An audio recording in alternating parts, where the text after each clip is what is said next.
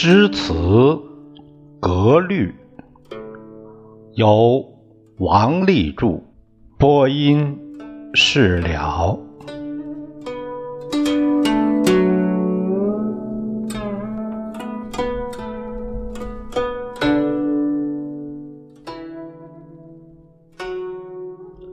今天我们呃看看第二章。第二章它讲的是诗律。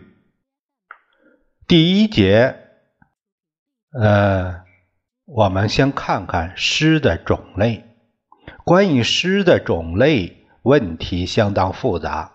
唐诗三百首的编者把诗分为古诗、律诗、绝句三类，又在这三类中。都附有乐府一类，古诗、律诗、绝句又分为五言、七言，啊，这样分是一种分法。沈德潜所编的《唐诗别裁》，它的分类稍有不同，他不把乐府独立出来。但是它增加了五言长律一类。宋郭之达所编的《杜甫诗集》就只简单的分为古体和近体两类。现在我们呃试着就上述的三种情况，再参照别的分类法加以讨论。从格律上看，诗分为古体诗和近体诗。古体诗又称古诗或者是古风，近体诗又叫今体诗。近是远近的近，近体诗。呃，这个又称今体诗呢？今是今天的今，也就是现的。他那个说的是，嗯，相对而言呢，他。叫现代诗，也就叫今体诗。从字数上看，有四言诗、五言诗、七言诗、六言诗极为少见。唐代以后，四言诗很少见了，所以一般诗集只分五言、七言两类。那这个五言、七言怎么说呢？其实啊，很好。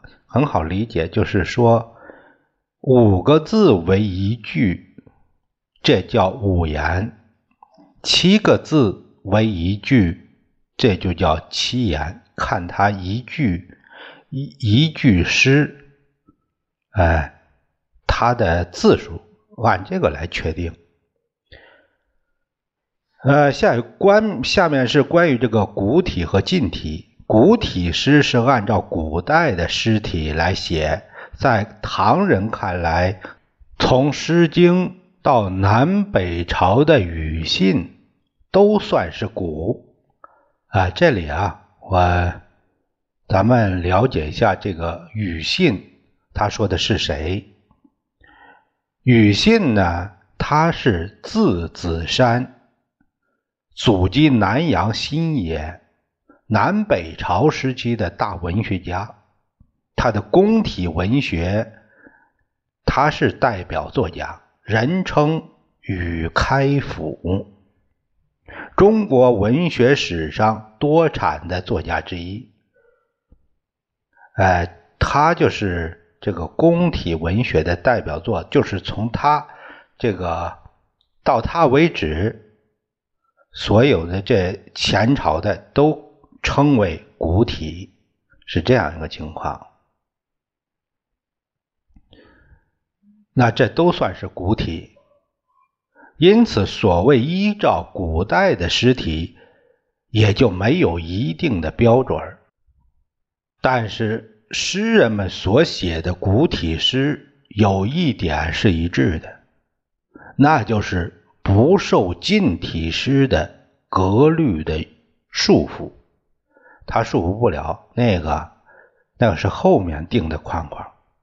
哎，前人的他，他束缚不着。我们可以说，凡不受近体诗格律束缚的，都是古体诗。哎，这个就是比较宽泛。乐府产生于汉代，本来是配音乐的，所以称为乐府或乐府诗啊。这种呢，就是可以来唱的这种。这种乐府诗呢，称为曲、词、歌、行等等。那我们这就好像那个，哎，你要是这个歌就很接近我们说这个歌曲这类。到了唐代以后，文人模拟这种诗体而写成的古体诗也叫乐府，但是已经不再配音乐了。到了隋唐以后，由于逐渐形成了新音乐。后来又产生了配新音乐的歌词，所以呢就叫词。词就是我们都知道诗词那个词。词大概产生于盛唐，在乐府衰微之后，词产生之前，还有一个过渡时期，配新乐曲的词歌词，也就是。采用近体诗，像王维的《渭城曲》、李白的《清平调》，都是近体诗的形式。近体诗以律诗为代表，律诗的韵、平仄、对仗都有很多讲究。由于这个格律很严，所以呢，成为律诗。律。律是什么？就是戒律、律法律、律纪律，所以这个律呢，就有这个约束的这个，哎，这个意味。律师他有四个特点：每首界定八句，五律，那就是一共四十个字。八句啊，五八四十个字；七律呢，七八五十六个字。哎，七律就是七律就是七个字为一句，是这样。我们这个常读诗的都知道这个。押平声韵。第三点就是每句的平仄都有规定。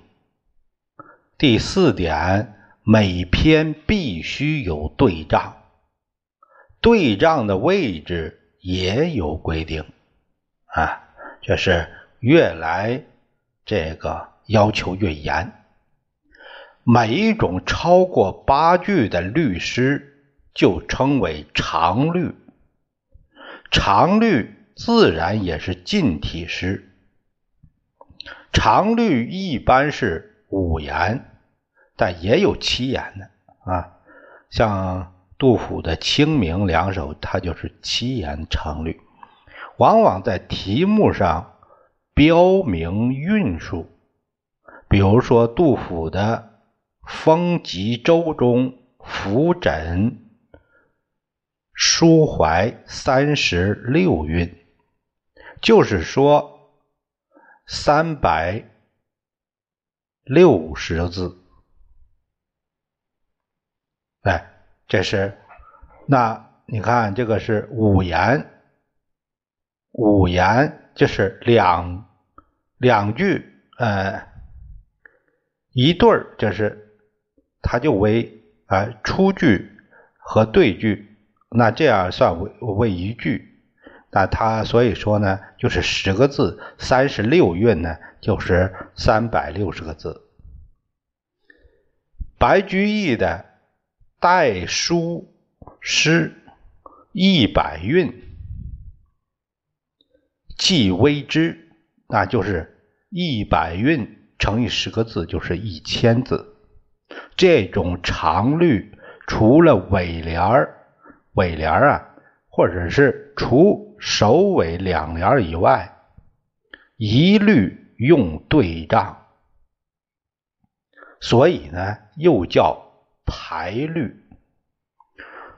除了尾联儿或者是首联儿、首尾这两联以外，其他的都用排律，都用对仗，这叫排律。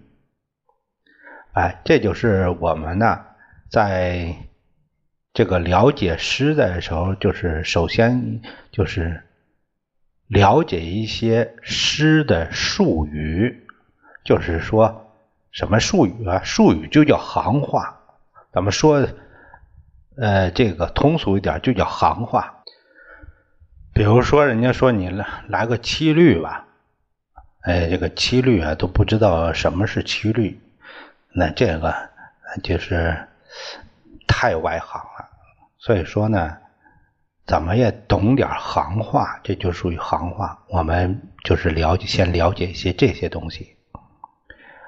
绝句它比律诗的字少一半比如说五言绝句，五言绝句就五言，那就是一共是呃四个句子，你看四五二十个字，七言呢四七二十八个字，哎，它就是一共是两对句子，所以呢就是四行，四行呢七个字一行，四七二十八个字，这这就很是这样算的。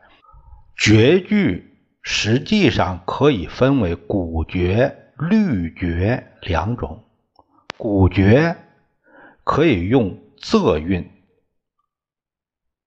即使是押平声韵的，也不受近体诗平仄规则的束缚，这可以归入古体诗一类。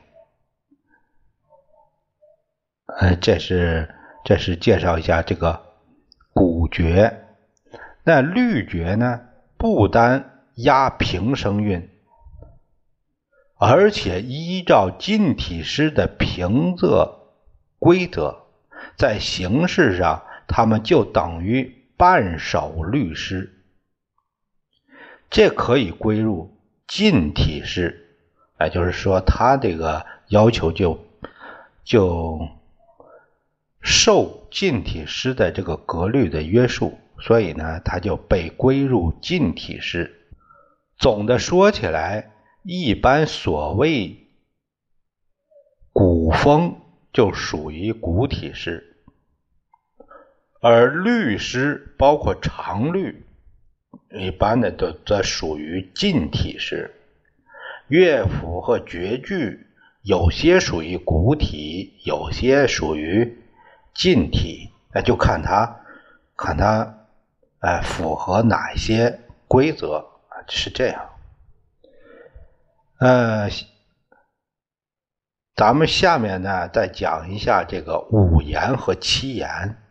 五言什么？五言就是五个字一句，七言就是七个字一句。五言古诗。简称五古，七言古诗呢就简称七古。